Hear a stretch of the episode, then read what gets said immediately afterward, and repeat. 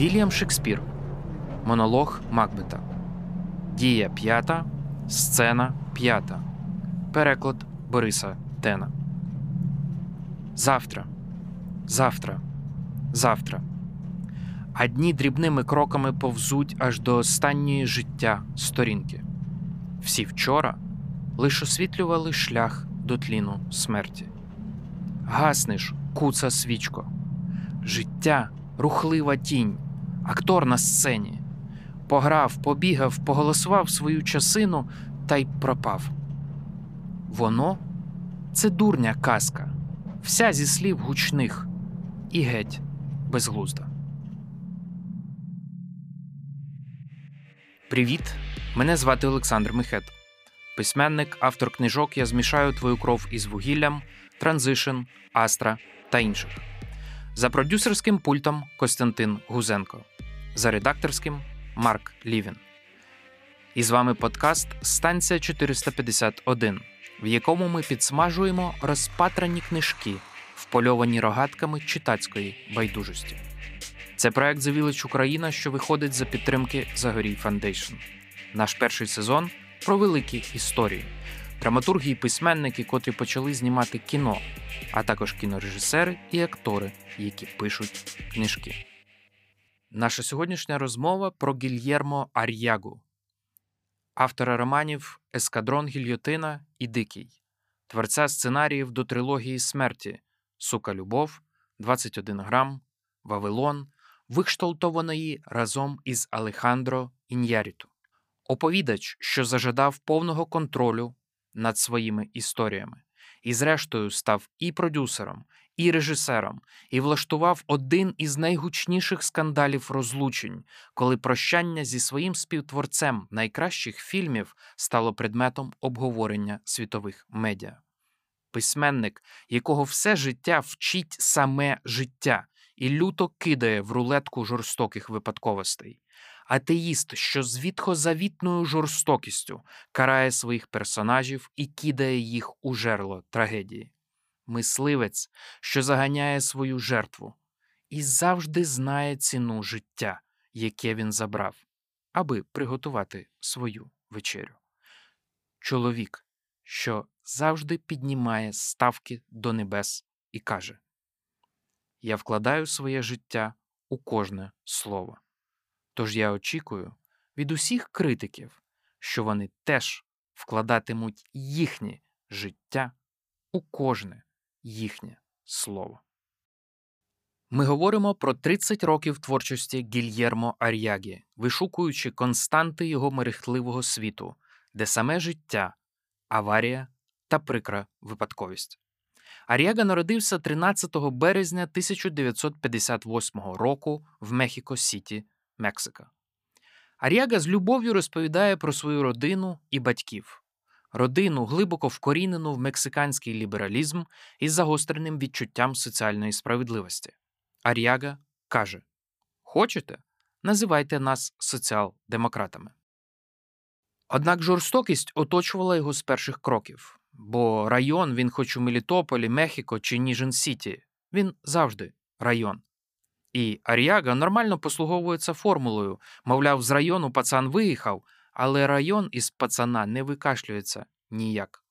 Аріага каже: Я вдячний, що пройшов через ці речі. Вони загартували мене і дали мені матеріал для того, аби говорити про це. Що ж загартувало Гільєрмо? Що ж це за історії, в яких така велика зваба знайти відразу всі відповіді та ключі до розуміння Ар'яги і його методу? Ну, наприклад, десятирічний Гільєрмо грає на вулиці в бейсбол зі своїм дев'ятирічним братом. Брат стрибає в калюжу, бризки розлітаються на всебіч, в тому числі на сукню маленької дівчинки. Її старший брат, якому вже добре за 20, дає ляпаса Гільєрмо, бере бейсбольну битку і починає вибивати з нього дух. Згодом Ар'яга показуватиме журналісту Гардіан свій загривок зі словами Пам'ятаю, останній удар був сюди.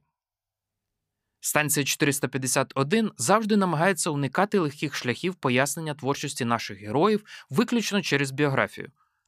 Але цієї зарубки нам не уникнути.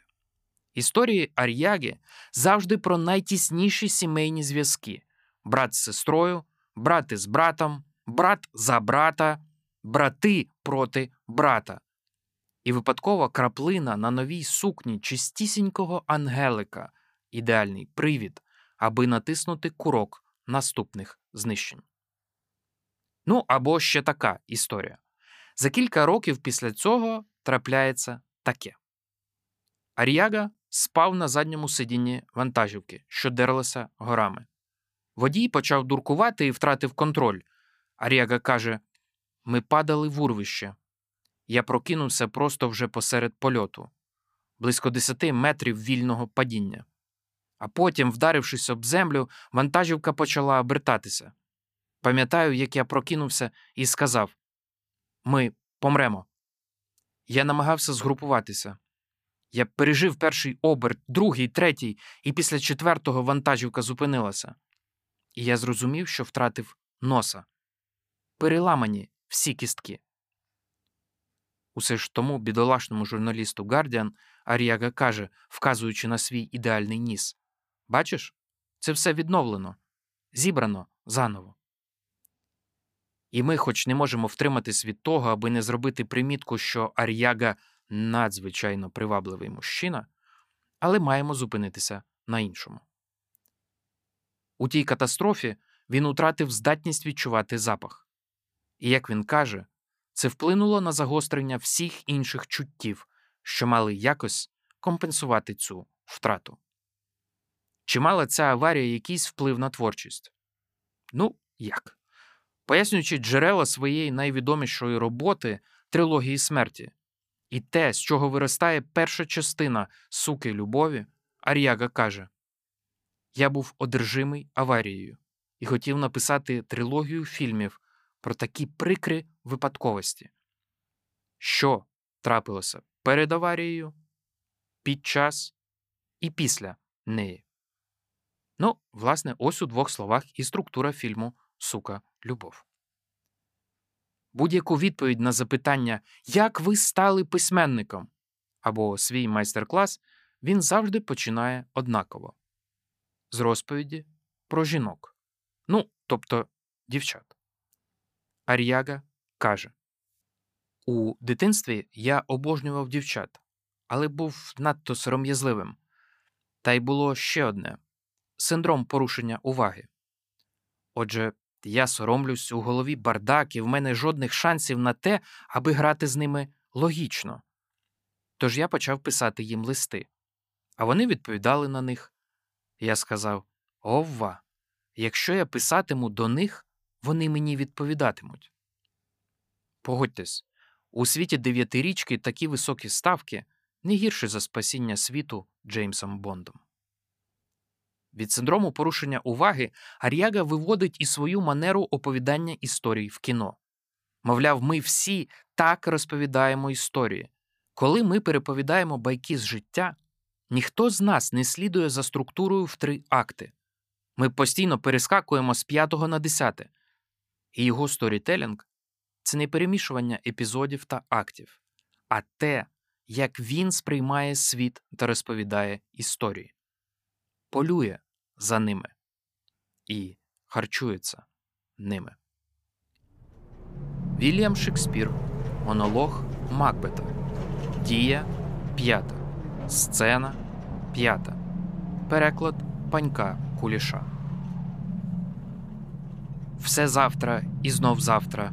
Завтра лізе щодня собі тихенько поволеньки аж до останньої силяби часу і наші всі учора присвітили дорогу дурням до дурної смерти. Гори ж, гори, недогарку, догорюй. Що жизнь?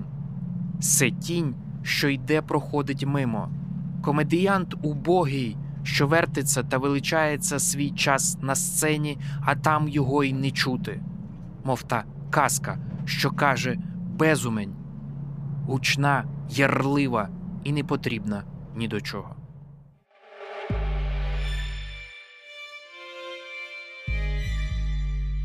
Історії це частина Ар'ягі, невіддільна від нього складова. Від самого дитинства він відповідав на запитання історіями. Коли він почав надавати цим історіям хоча б якусь художню форму, він зрозумів якщо я не розповідатиму історії, історії схоплять мене за горлянку і буквально приб'ють, отруять мене. Це щось природне, частина моєї фізіології. У 14 років Гільєрмо написав першу п'єсу та оповідання. У 18 почав продавати свої роботи, історії для дітей, писати для преси і радіо. Тут на секунду уточнимо відтворити таймлайн і послідовність подій, що було першим, ДТП і нав'язлива думка про аварію чи історії для дітей нам так і не вдалося встановити. Достота, як у сценаріях самого Ар'ягі. Кінець уточнення. Вступив він до одного з найкращих університетів Мексики, вивчав комунікації та історії. Потім залишився викладати у тому ж таки університеті. 1991 року виходить його дебютний роман Ескадрон Гільйотина. На той момент Ар'язі 33 роки. Хвала міжнародному розголосу його подальших фільмів 2009 року цей роман Коротун таки вийшов російською. Ну, що можна сказати про дебют Ар'ягі, який на той момент уже вважайте більшу половину життя вправлявся в літературі? Скажу по правді, такого з дебютними книжками майже не буває. Маємо притямну сюжетну книжку з історією часів Мексиканської революції 1910-1917. Знову зроблю обмовку. У пізніших майстер-класах Ар'яга каже, що ненавидить імена персонажів типу К чи М. Персонаж повинен мати ім'я повнозвучне, повнокровне. Як зветься головний герой дебютної книжки Ар'ягі? Фелісіано Веласко і Борболія Делла Фуенте. Відчули? У чому його талант?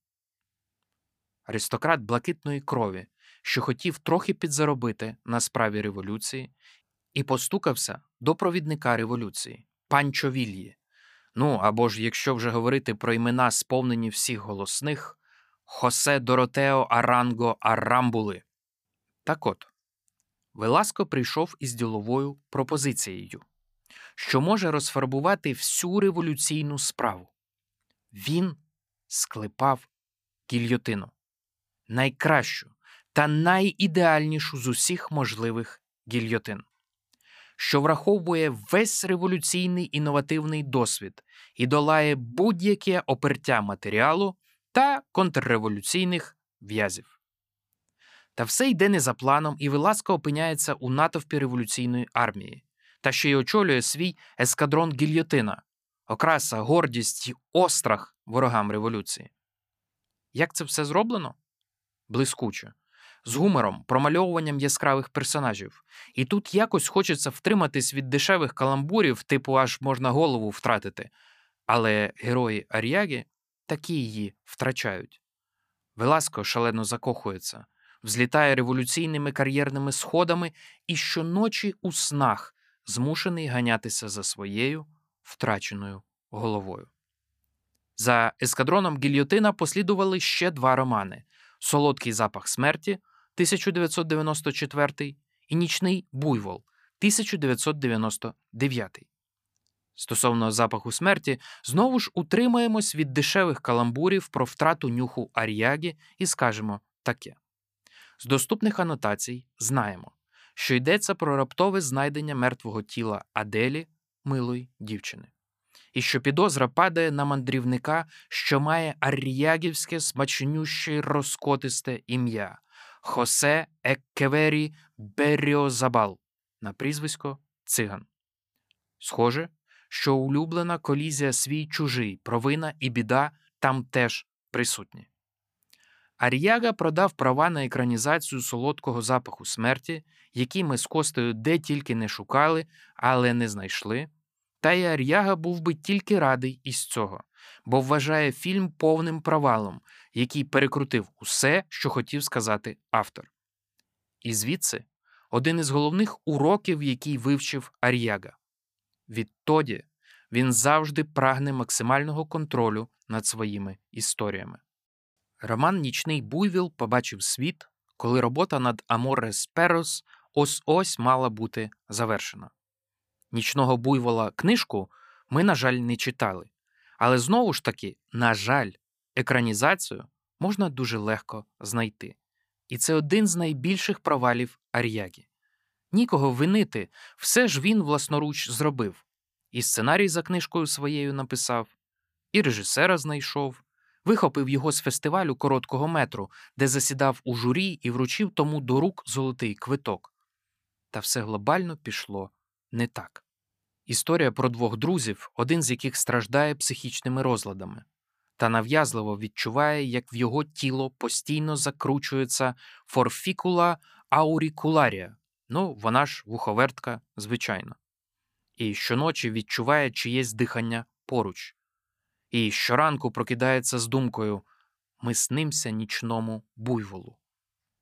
Ну а що той другий? Трахає спершу сестру свого друга тоді його подругу, тоді та нема сил переповідати цю Санта-Барбару, розказану у флешбеках, де флеш, щоправда, це радше плоть і м'ясо, ніж спалах. Бо вони у характерній для Ар'яга версуму манері обидва наносять собі татуювання однією голкою. Мовляв, тепер ми з тобою, кревні брати, обговорюють щілини жіночого тіла, не маючи сил проговорити вголос уже свій міцний, чоловічий зв'язок. Ну, там ще вбивають вовка, а тоді ще ламають пальці, а тоді ще дівчина не стримується і мочиться на свого коханого під час сексу, а тоді ще вигризає зубами шматок простирадла з плямою крові, що лишилася після втрати цноти, і дарує своєму першому чоловіку на спогад. Так хто вони тепер? Кревні брат і сестра після такого ритуалу, а оголені жінки, багато оголених жінок, як любить Ар'яга і чоловіки, що вдягають одяг інших чоловіків. Цієї миті лавина трешу накриває наш подкаст. Ми раптом губимо смак і нюх на розказування хороших історій. Наша адекватність злітає з рейок, пролітаючи понад Мехіко, ми бачимо зустріч Гільєрмо Ар'ягі з якимось усміхненим красеним. Ми розуміємо, що це доленосна зустріч, але чуємо, як у нас починає нуртувати голос крові що каже до нас. Вільям Шекспір. Монолог Макбета. Дія п'ята. Сцена п'ята. Переклад Юрія Федьковича. То завтра, і то завтра, і то завтра. Так лізать поболеньки день від у дня, аж нім долізет вно до край часу. І наші всі учера дурням лиш світили в путь до смерти до розстрою. Фу, світельце ти ніжне. Вік наш весь лиш блудна тінь, лиш бідний той комедник, що там годиночку свою на подрипо покричить, поревкає, а потім ніхто го вже не чує. Вік наш казка, що дурень і оповідає з дзвиньком та з бриньком, а порожня вна вся.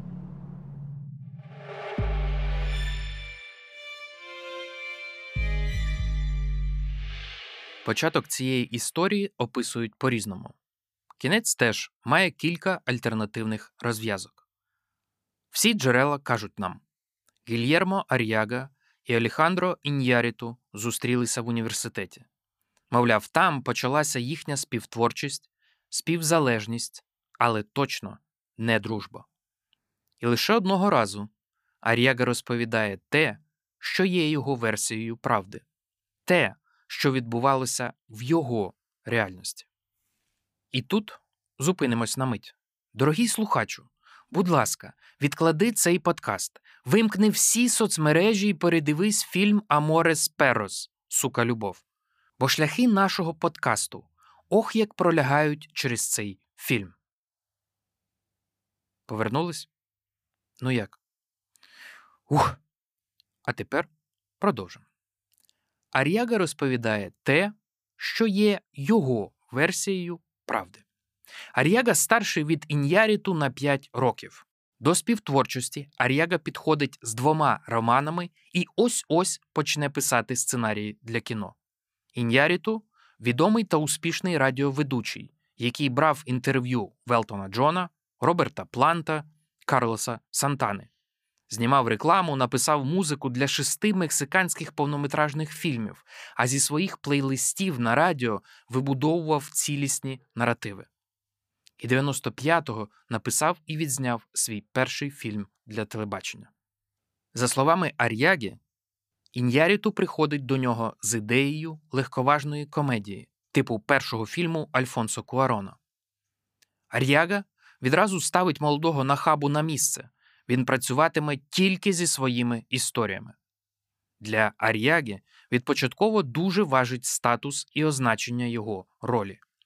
Він не скрінрайтер, за його визначенням, це той, хто адаптує для екрану ну, чиїсь там історії та придумки. Він же райтер, той, що приносить в кіно всю складність літературно цілісного наративу, схибленої композиції та без жодних поблажок для глядачів. На той час Ар'яга почав працювати над сценарієм Чорний пес, білий пес, який збирався поставити самотужки. І, звісно, ця історія проростає з його власного досвіду. На його районі собачі бої звична справа. У малого Гільєрмо був пес кофі. Одного дня пес утік, і якісь хлопчаки натравили свою собаку на кофі, аби той його загриз. Кофі зробив крок назад і перегриз горлянку тій собаці. Після цього кофі прославився. Кілька людей приводили своїх псів, аби випробувати кофі, та він завжди перемагав. Аріага каже, що ніколи не брав його на собачі бої. За три роки Аріяга переписав сценарій того, що стане називатися Аморес Перос 36 разів, дошліфовуючи деякі сторінки по 150-200 разів. Погодьтесь, така скрупульозність виконання, зосередженість, контроль над світом тексту щось не зовсім слідує за логікою випадковості і слоганом Ар'ягі Я ніколи не знаю, чим закінчиться історія. Нехай персонажі здивують мене. Ну і ще й до всього Аріага каже: Я вірю, що статус сценарію, як літературного твору, повинен мати такий самий щабель поваги, як і будь-який інший жанр, як от роман чи поезія. Ви ж фільм подивилися? Оцінили історію про любов, що зводить до сказу, про братів, про постать батька, зібрали докупи всю розбиту на уламки структуру. І не забули, скільки псів постійно супроводжують героїв. За 20 років від часу прем'єри фільм обріз купою інтерпретацій, і Ар'яга не губить нагоди, аби поділитися своїм подивуванням, коли своїми надінтерпретаціями діляться ті, кого ще й на світі не було у момент виходу фільму на світові екрани. Тому ми наберемо пригоршу скромності і продовжимо ретранслювати слова самого Ар'ягі. Отже, початок трилогії смерті. Почнемо з назви Аморес Перос, сука, любов, вислів про любов, що, мов пес, мов та сука. Ар'яга дуже чітко і конкретно відповідає на запитання, що хотів сказати автор своїми псами. Він каже я використав псів як метафору того, що трапиться з героями. У першій історії хороший хлопець стає вбивцею, а домашній улюбленець перетворюється на вбивцю псів. У другій історії собака провалюється в дірку в підлозі, втілюючи почуття пари, яка поринула у власне пекло і особисте пекло Валерії, що страждає від знищеної кінцівки. У третій історії вбивця пізнає себе завдяки уроку, який дає йому кофі, пес убивця. Ви видихнули, подивувалися, що автори можуть так відверто і прозоро пояснювати за свої метафори і символи. А Ар'яга тим часом продовжує. Та є ще і інші зв'язки. Наприклад, у першій історії взагалі відсутній батько, у другій батько полишає родину. А в третій, батько, що полишив свою родину, хоче повернутися до них. Історія про 20-літнього молодика розгортається у минулому, історія про 40-літнього у теперішньому моменті, а історія про 60-літнього у майбутньому. В першій історії брати намагаються вбити одне одного, а в третій, вже іншим братам потрібно вирішити те ж саме питання кревного пролиття крові. Ну, я ж вас чесно попереджав. Передивіться фільм. Бо тут насувається останнє пояснення від Ар'яги, що має вас допереконати остаточно, наскільки геніально склепано цю історію. Ар'яга каже: Контраст між сценами теж відіграє свою роль в оповіді. Мені до вподоби використовувати діалектику, тезу, антитезу та синтез, як і в окремій сцені, так і протягом усього фільму. Приміром, перша історія це реалістична драма з різними персонажами, відзнятими в екстер'єрах. Друга частина абсурдна історія двох героїв, замкнених у квартирі. Третя частина психологічна драма, майже трилер. Три історії про різні соціальні прошарки і навіть різні породи собак. На цьому наша унікальна рубрика Що хотів сказати Ар'яга у фільмі Сука Любов, сподіваюсь, закінчується. Між Ар'ягою та Ін'яріту було те, що вони називають джентльменська угода. За словами Ар'ягі, йому залежало, що кожен їхній фільм це співтворчість. І не може він називатися Film by Алехандро Ін'яріто. Це ж бо їхнє. По-друге, гроші. Однаково працювали, однаково отримали. По-третє, знову ж таки питання визнання. Якщо буде Оскар чи Канни, вони їдуть туди разом. Погодьтесь, прекрасний привід для дискусії, через яку проходили творці. І точно не розірвати це коло. Кому належить удача Андрія Рубльова чи тіней забутих предків? Чи, приміром, вартові вдалися б Алану Муру без Дейва Гіббанса? Чи вдався б Ніку Піццолато перший сезон справжнього детективу без Керрі Фукунагі? Вільям Шекспір Монолог Макбета Дія п'ята. Сцена п'ята. Переклад Юрія Корецького. Все завтра та все завтра та все завтра. Дрібненькою ходою день у день і так закінчується наш літопис. Всі вчора путь освітлювали дурням до праху смерті. Вгасний недогарку, життя рухлива тінь, актор нікчемний. Годину чваниться, горить на сцені край. Оповідання ідіота. Палке та голосне, але нічого не значуще.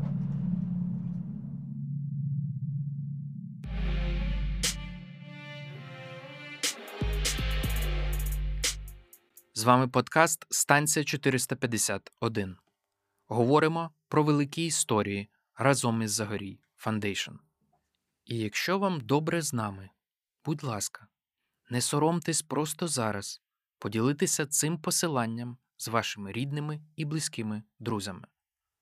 Бо, як вчить нас Ар'яга, що може об'єднувати нас всіх, якщо не спільні історії? Після шаленого успіху першого спільного фільму, включно з номінацією на Оскар, їх обох запросили до Голівуду. Шон Пен, Наомі Вотс, Бенісіо Дель Торо повторюють той самий різновид історії: абсурдний випадок, біль, розплата, заплутаний наратив. Якщо читати інтерв'ю часів Аморес Перос, коли Ін'яріту і Ар'яга були на драйві і хвилі успіху, вони безсоромно розповідали, що в Ін'яріту є ідея фільму «21 грам. Мовляв, та вага, наскільки легшим стає тіло одразу по смерті, і, мовляв, це і є ця невловна, непогамовна, ефемерна душа. Якщо ж читати пізніше інтерв'ю Ар'ягі, то він вам скаже. Ще тоді, до виходу перших книжок, він хотів потрапити до Олімпійського резерву мексиканської збірної. Потягнемо секунду. Якщо слухаєте цей випуск із кимось разом, зробіть ставку, яким спортом займався Ар'яга. Ну або посперечайтесь із собою як цілком ар'ягівський персонаж. Що може бути більш маскулінним? До чого має лежати його душа? Очевидно, Гемінгвей. Очевидно, бокс. Так от, під час тренувань він відчув біль у серці, і гостро постало питання трансплантації. Зрештою, завдяки дотримуванню режиму вдалося уникнути операції. Але це річ, з якою Ар'яга назавжди. І, звісно, за його словами, ідея фільму «21 грам прийшла до нього вже тоді. Звісно, в основі його особисте, його світоглядне і світовідчуттєве, ну, якщо є таке слово. І для 21 граму Аріага віднайшов дивовижний ключ оповіді історії.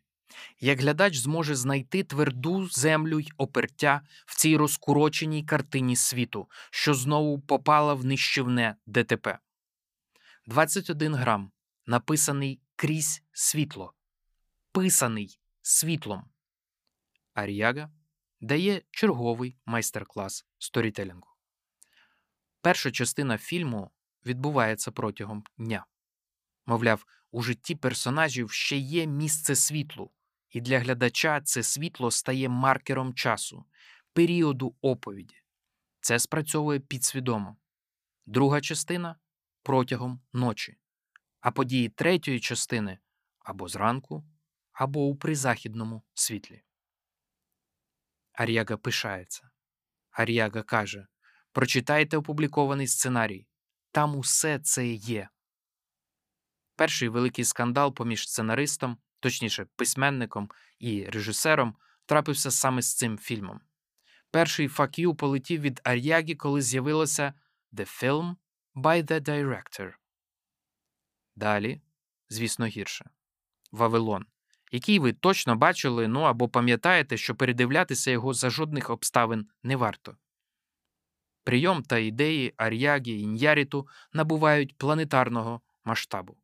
Японія, Марокко, мексикансько-американський кордон, відчай, сеча, конфлікт між братами, конфлікт між подружжям, конфлікт між батьком і донькою, полювання, зброя і помах метелика у Житомир Сіті, що куйовдить волосся на голові невинної дівчинки на мексиканському весіллі десь побіля фронтиру. В Ар'ягі, очевидно, є відповідь на цей закид. Найменше він би волів прославитися і запам'ятатися лише одним хітом, однією працею. І він не думає, що всі ці рази повторює те, що Тарас Прохасько називає одної і тої самої. Хоч, за словами Ар'ягі, він волів би вважатися майстром одного прийому. До речі, прекрасний фразеологізм one trick pony, ніж автором одного готелю на Каліфорнійщині. Звісно, в Аріагі є історія з його юності, коли вони з другом тримали у руках гвинтівку і ледь не випробували на машинах, мовляв, чи дострелить вона. Звісно, весь Вавилон виростає з його досвіду. Звісно, він не проводив жодне дослідження чи те, що зветься скромніше research. Аріага шукає позапросторову інтонацію базової притчі, архетипу янтичної трагедії. І самотність дівчинки підлітка в Токіо, і братська любов ненависть в Марокко вона однакова повсюди. Аріагу не покликали на прем'єру в Каннах. Того року ні Ар'яга, ні Ін'яріту не отримали свої Оскари. За скандалом їхнього розлучення спостерігали критики з усього світу. В якийсь момент узагалі був опублікований відкритий лист творчої команди проти Ар'ягі. Але найцікавіший матеріал вийшов 2006 року у Нью-Йорк Таймс. Написав його Теренс Рафферті. Він прискіпливо розбирає повтори Ар'ягі, але висновок його блискучий у своїй простоті і може бути корисним усім творцям, авторам, художникам. Переборіть себе і дозвольте іншим людям робити вас кращими, ніж ви були б самі по собі. Багато років Аріага мовчав і не давав деталей, просто вказуючи на порушення джентльменської угоди. Та одного разу дозволив собі заборонений мачо прийом, який щось аж занадто. Наш із Ін'яріту шлюб дав красивих дітей. Тепер ми розлучені, і, поміж іншим, Ін'яріту це дружина. Вільям Шекспір. Монолог Макбета. Дія п'ята. Сцена п'ята. Переклад Михайла Лозинського. Завтра. Завтра.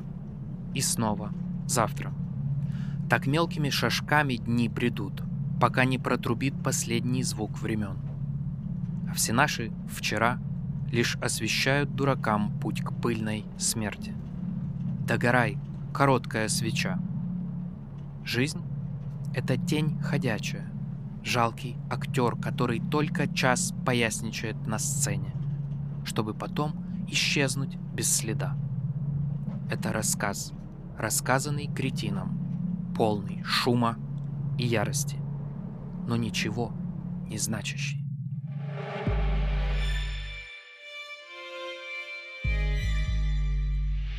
Ми ніби розібралися з найвідомішою трилогією Ар'ягі.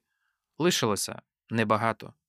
За рік до виходу Вавилону вийшов фільм Три могили Мелькіадеса Естради режисера Томі Лі Джонса.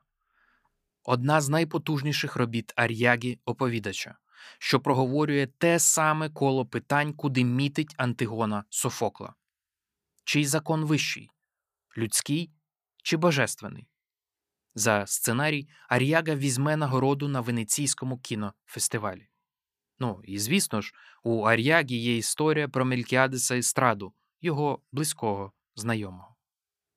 За рік після Вавилону виходить екранізація нічного буйвола, повний провал, здійснений під байливим контрол-фрік наглядом самого Ар'ягі. Ще за рік, 2008-го, виходить повнометражний режисерський дебют Ар'ягі Burning Plane, що очевидно перекладається як рівнина, що палає, або в лінивому перекладі палаюча рівнина. Але ж тут має ще вчуватися і Burning Plane – літак, що палає. І повірте, цю метафору польоту, що випадково і трагічно переривається, та падіння літака, режисер, ну і він же автор сценарію, включає до фільму. Аріага каже: ми працювали над фільмом три роки, і не поспішайте з висновками. Кім Бесінгер, Шарліз Терон, Дженніфер Лоуренс, 20 мільйонів бюджету, різні часові пласти, трагедія на розрив аорти. Ну, типовий Ар'яга. І моя порада юним дослідникам: хочете зрозуміти митця, дивіться його ранні роботи. Там можуть бути ключі, які він ще не навчився приховувати. Хочете зрозуміти митця, дивіться його провальні роботи, бо часто вони можуть доводити улюблені прийоми автора до абсурду. Ну, що і робить Ар'яга, включно з героями, які тримають руки над запальничкою з вогнем і лишають опіки, заради того, аби пам'ятати цей вечір назавжди, включно з героями, які вдягають одяг своїх загиблих батьків і проводять вже свою першу ніч разом у їхньому ліжку, включно з оголеними жінками, включно з прокиданням персонажів зранку, що запускає всю історію. Включно з драматичною музикою наприкінці фільму, де без слів пояснюють переплетення всіх ліній страшенно голосно і неймовірно близько. Настільки голосно, що хочеться зробити тихше. 2011-го Ар'яга за підтримки мексиканських меценатів оголошує епічно масштабний проект серцебиття землі. Проект, що складатиметься з чотирьох частин, з чотирьох тематичних альманахів, відзнятих провідними режисерами з усього світу. Зупинились, перевели подих, відчули німоту Вавилону, почули серцебиття землі, уявили масштаб амбіцій Ар'ягі, ну і перемножили 4 на 9. бо ж щоразу дев'ять режисерів із різних країн. Які ж теми бере Ар'яга? Через що хоче показати світ? Базовий набір. Перший фільм про Бога і віру, другий про наркотики, наркотрафік та, очевидно, залежності, третій про сексуальність, четвертий про політику.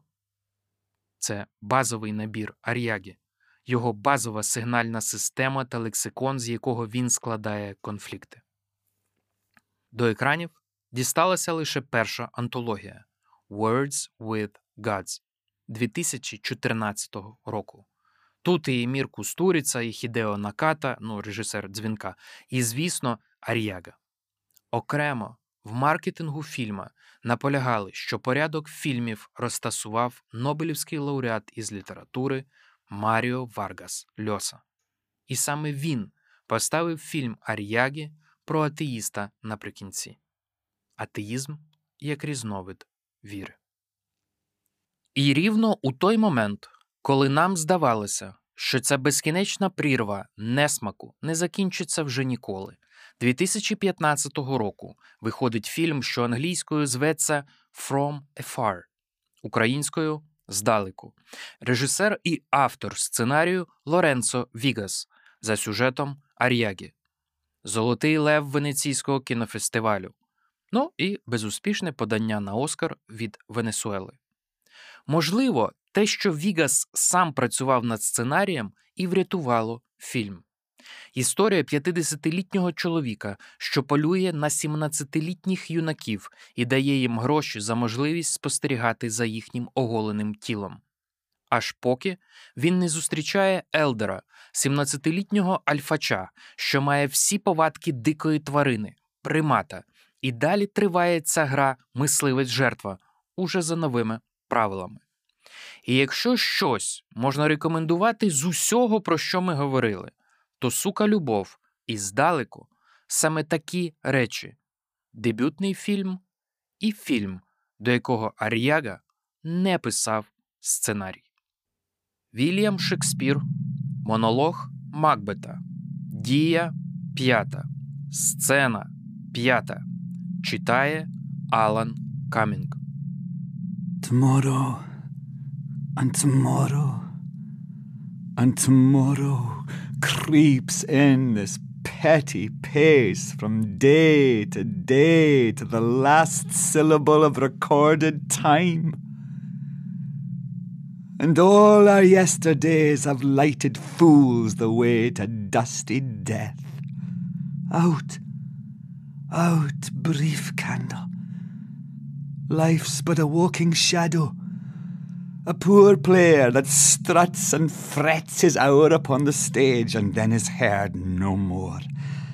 It is a tale told by an idiot, full of sound and fury,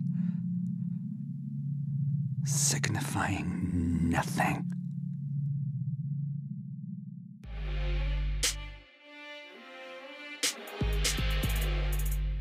Паралельно до розвитку в кіноіндустрії він також продовжував працювати над книжками. 2006-го виходить збірка оповідань, написаних за 20 років. 2016-го величезний роман Дикий. І 2020-го теж роман на 700 сторінок Врятуй вогонь, що отримав надзвичайно престижну премію The Alfaguara Novel Prize, розмір якої складає 175 тисяч доларів. Про роман Дикий можна сказати чимало. Якщо нас чує керівництво видавництва, клуб сімейного дозвілля, у мене до вас величезне прохання. Знайдіть людину, яка переконала вас придбати права на цей роман, і вручіть грамоту і премію. Подякуйте Ігорю Олександровичу Оржицькому, перекладачеві, доктору філологічних наук, професору кафедри романської філології та перекладу Харківського національного університету імені Василя Назаровича Каразіна, завдяки якому ці 700 сторінок говорять українською. Дикий це сукупність всіх прийомів, вдач і провалів аріягі письменника і творця. Роман, починаючи читати, який я був абсолютно переконаний, що це переклад року. Найважливіше, що мені доводилося читати цьогоріч. А закінчував цю мандрівку я з відчуттям скоріше б це закінчилось, і Ар'яга припинив розводити свою трагедію. Ми ж з вами розчохлимо ніж прискіпливого аналізування та складання абстракцій у системи і подивимося на речі, що безпомильно дозволять діагностувати в художньому тексті або фільмі надмір Ар'яги в крові. Але щось стає на заваді, як завжди, вар'яга всесвіті це Алехандро Ін'яріту, що всі ці роки не припиняв експериментувати, змінюватись, трансформуватись і забирати всі найважливіші кінопремії. І до нас долітають п'яні вигуки. Вільям Шекспір. Монолог Макбета. Дія п'ята. Сцена п'ята. Фільм Birdman. Режисер Алехандро Іньярріту.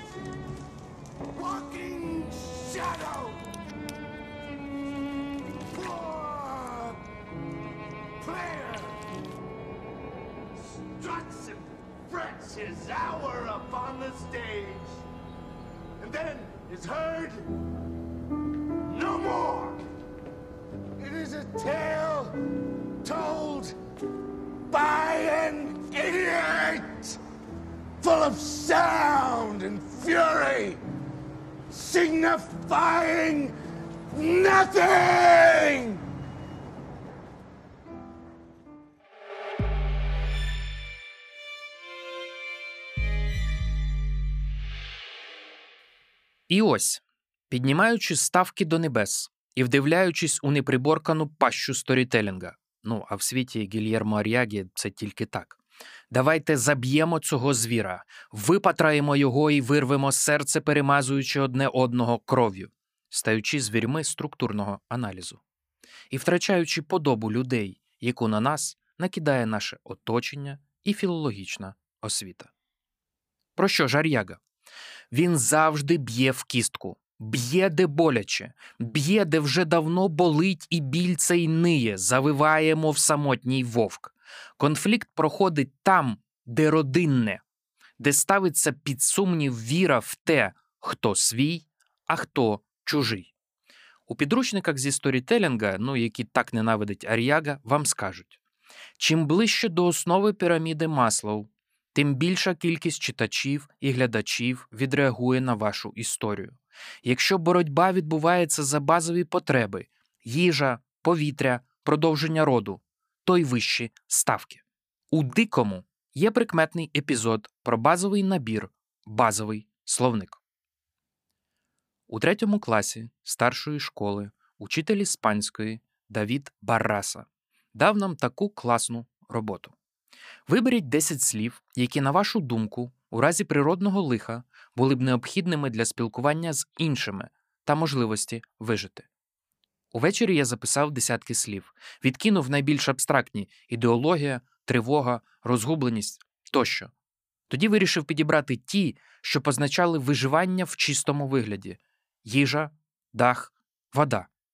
Потім ті, які утворювали зв'язки ти, я, ми. І нарешті ті, що позначали смисл людського єства любов, дружба, радість, сум. Я завершив роботу, задоволений тим, що мені здалося обґрунтованим відбором. Наступного дня викладач попросив зачитати наші 10 слів. Почали дві однокласниці, яких я вважав тупими і поверховими. В обох список був майже такий, як у мене: їжа, пиття, дім, ми, ви, любов, дружба, радість, сум. Одна додала ще слово батьки, а друга одяг. Мої однокласники продовжили. В інших список мало відрізнявся, були лише деякі відмінності: подорож, біль, медицина, гроші, страх. Я встав і почав зачитувати список слів, складений суто асоціативно: ніщо, усе, порятунок, зректися, небезпека, пробачення, спокійний, тварина, приборканий, дикий. Коли завершив, Бараса усміхнувся. А чому ці слова необхідні для виживання? запитав він.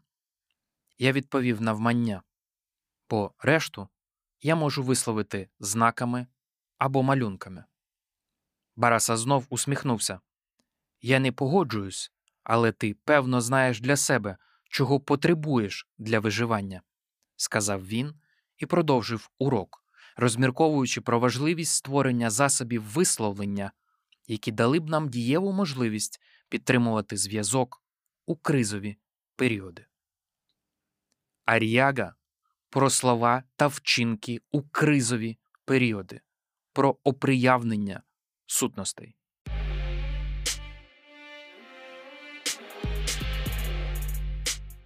Наступне в Аріагі особливе ставлення до випадковості долі. Доля сука, доля курва. Аріага послідовно повторює, що він атеїст, а його герої страждають від відхозавітної мстивості долі й покарання за найменший переступ. В дебютному романі Ар'ягі, коли він ще проговорював усі меседжі в лоб, є важливий фрагмент, що може стати ключиком до розуміння Ар'ягі долі. Він каже про свого героя Веласко втратити здатність опиратися долі значить прирікти себе на трагічний кінець, віддатися на поталу випадку, відступити перед обставинами. Людина починає почуватися маріонеткою. Загубити ціль життя значить втратити все.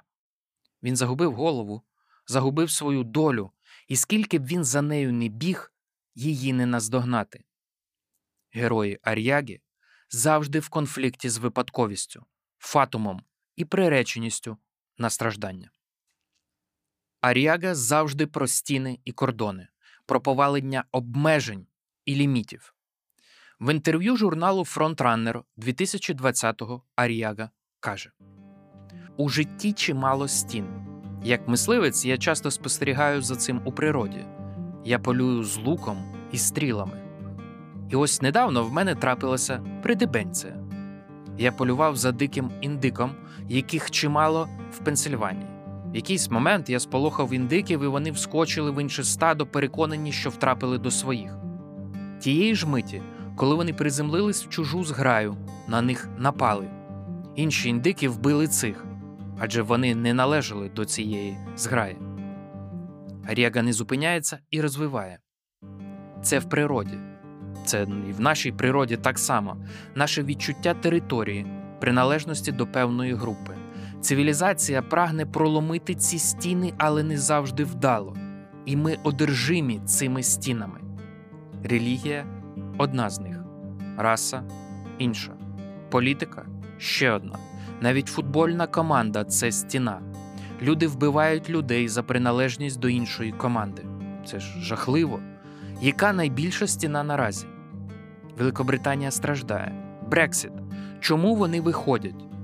Тому що їм не подобаються чужинці. Це стіна. Тож я переконаний, що наше завдання як митців не просто валити ці стіни, але показати людям, що вони існують. Від стін ще півкроку до наступного концепту кордону. Кордон цього разу цілком реальний Це і угіддя, в яких полює Аріага на кордоні Мексики та Сполучених Штатів, і те, що місце дії більшості його робіт це прикордоння. І прикордоння дуже часто провокує улюблену ситуацію Ар'ягі. Персонажі однієї культури потрапляють в чужу для них культуру або інше середовище, або іншу спільноту. І історія про диких індиків, що потрапили не в свою зграю, цілком ар'ягівська. Його персонажі мають буквально стати на позицію іншого і подивитися на світ його очима. Найпростіше це, очевидно, втілюється в одяганні одягу вже загиблих. Складніше у трьох могилах вбивцю женуть тим самим далеким і звивистим шляхом, яким пройшла його жертва. Ну і, звісно, Вавилон, який увесь побудований на цих кордонах і непорозуміннях контекстів. Від кордону ще півсимволічного кроку і наступний концепт межа. Межа дозволеного, межевий стан, помежів'я, те, що тягнеться за терміном трансгресивне мистецтво і література, з якою так носилися років 10 тому. І на межі поміж тим, що таке фізіологічна потреба, що вдовольняється зазвичай на самоті, і між тим, що приявнюється на людські очі у чиїйсь присутності. У Ар'ягі це невід'ємна частина словника. Частіше за все, це справляння потреб. Але в дикому, крім звичного набору, там це все переходить на рівень абсурду, коли персонажі дико трахаються на столі, під яким блукає вовк, якого вони намагаються приборкати. Детальніший опис сцени ми з соромом змушені опустити, оскільки цей наш епізод станції 451 і так на помежів'ї з нормальним смаком і нюхом.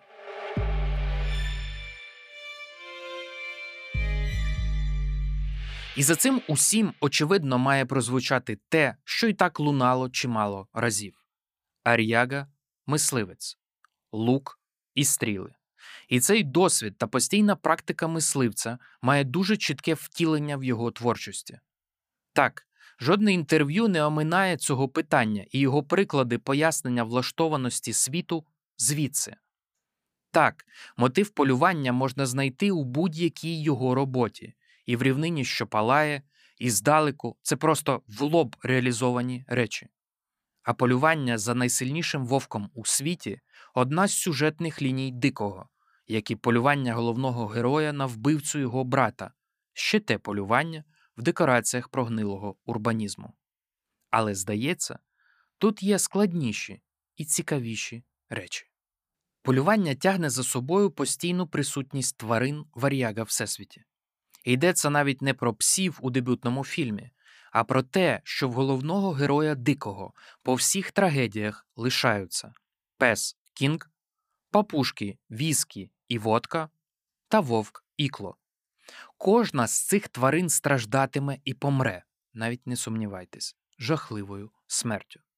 І в кожному підручнику зі сторітелінгу, який так ненавидить Ар'яга, ви знайдете підказку що найсильніший емоційний зв'язок поміж глядачем і персонажем можна витворити за допомогою присутності тварин. Очевидно, це втілено навіть у назві класичної праці зі сценарної майстерності Врятуйте котика. І якщо ти так нещадно їх убиваєш у своїх творах, то рівня трагедії ти, очевидно, досягнеш. Та полювання тягне ще один фактор те, що Хосе Ортега і Гассет називає у своїй класичній праці про полювання алертністю, стан нашорошеності, готовності, сполошеності, вишукування і винюхування. І на якомусь рівні ця алертність аріяги мисливця, я абсолютно переконаний, має вплив на аріягу письменника. Та раптом з неба вдаряє блискавка, і ми чуємо голос. Вільям Шекспір. Монолог Макбета. Дія п'ята. Сцена п'ята. Виконує сер Шон Коннері. Tomorrow, and tomorrow, and tomorrow creeps in this petty pace from day to day to the last syllable of recorded time. And all our yesterdays have lighted fools away to dusty death. Out. Out, brief candle. Life's but a walking shadow. A mere player who struts and frets his hour upon the stage and then is heard no more. Tis a tale told by an idiot, full of sound and fury, signifying nothing.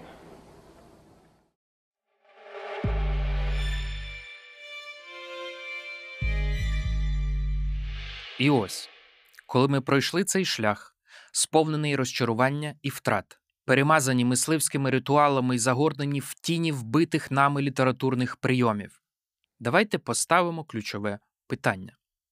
Якщо Ар'яга так ненавидить правила, то чи є в нього вчитель? Якщо головний його козир це неймовірне володіння формою One Pony Trick, то хто той маг, котрий навчив його?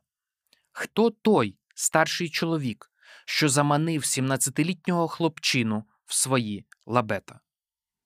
І тут, перегорнувши десятки інтерв'ю, збиваючись зі сліду, ми знаходимо ім'я письменника, що згадується Ар'ягою всі ці роки.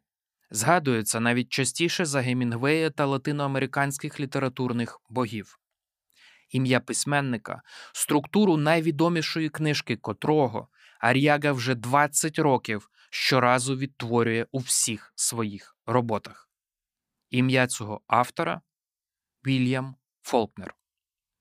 Ім'я матриці, з якої Ар'яга робить відбитки, шум і лють. Один із найвідоміших романів ХХ століття, опублікований, коли його автору виповнилося ледь за 30. Що таке шум і лють? Роман оповіданий у чотирьох частинах, чотирма різними нараторами різного характеру, віку та сприйняття реальності. Роман, в якому події відбуваються у зміщених часових пластах, і навіть послідовність розділів маркує це зміщення. Частина перша 7 квітня 1928. Частина друга 2 червня 1910. Частина 3. 6 квітня 1928. Частина 4. 8 квітня 1928. Про що шум і лють? Роман, що б'є в кістку, в життя однієї родини. Є тут і кров на трусиках дівчини, і кастрація, і перелюб, і бажання втнути щось настільки паскудне, щоби ціле пекло втекло далеко і залишило їх на самоті. І є тут цілі сторінки без розділових знаків і обірвані уривки слів. І якщо у дикому йдеться про найсильнішого вовка, якого приборкує мисливець Ескімос, і від нього тоді народжується потомство, то саме Вільям Фолкнер загалом, і його шум і лють, зокрема, це і є той вовк, з якого потім народжуватимуться виплатки Ар'яги. І якщо у вас ще лишилися сили у цій гонитві за мистецькою правдою, то давайте на мить зупинимось, переведемо подих. І запитаємо у вовка Фолкнера, з чого ж виростає його шум і лють. Що ти таке?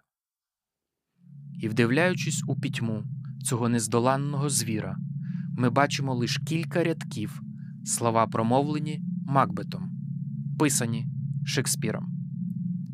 Життя це дурня казка, вся зі слів гучних і геть безглузда. Життя, мов та казка, що каже безумень, гучна, ярлива і не потрібна ні до чого. Вік наш казка, що дурень її уповідає з дзвиньком та з бриньком, а порожна вна вся.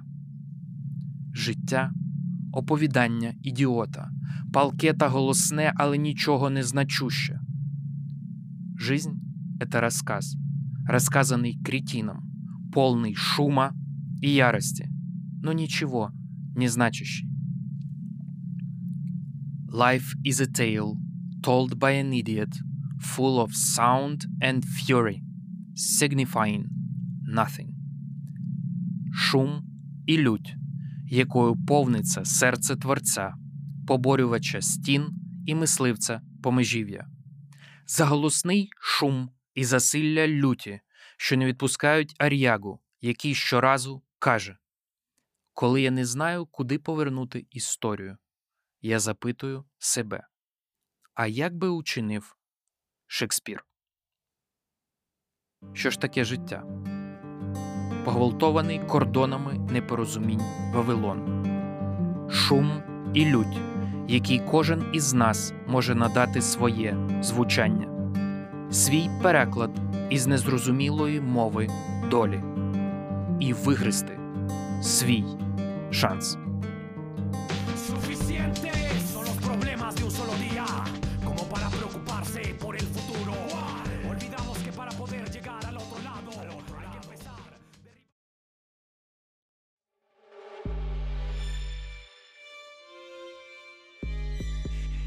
З вами проект Village Україна, що виходить за сприяння благодійного фонду Загорій Foundation, який вже багато років підтримує розвиток культурних ініціатив в Україні.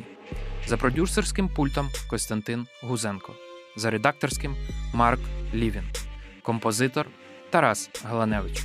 Провідна музична тема епізоду саундтрек до фільму Сука Любов гурту Контрол Мачете. Ставте лайки, оцінки в Apple Podcasts, підписуйтесь на нас, лишайте коментарі. Мене звати Олександр Мехен.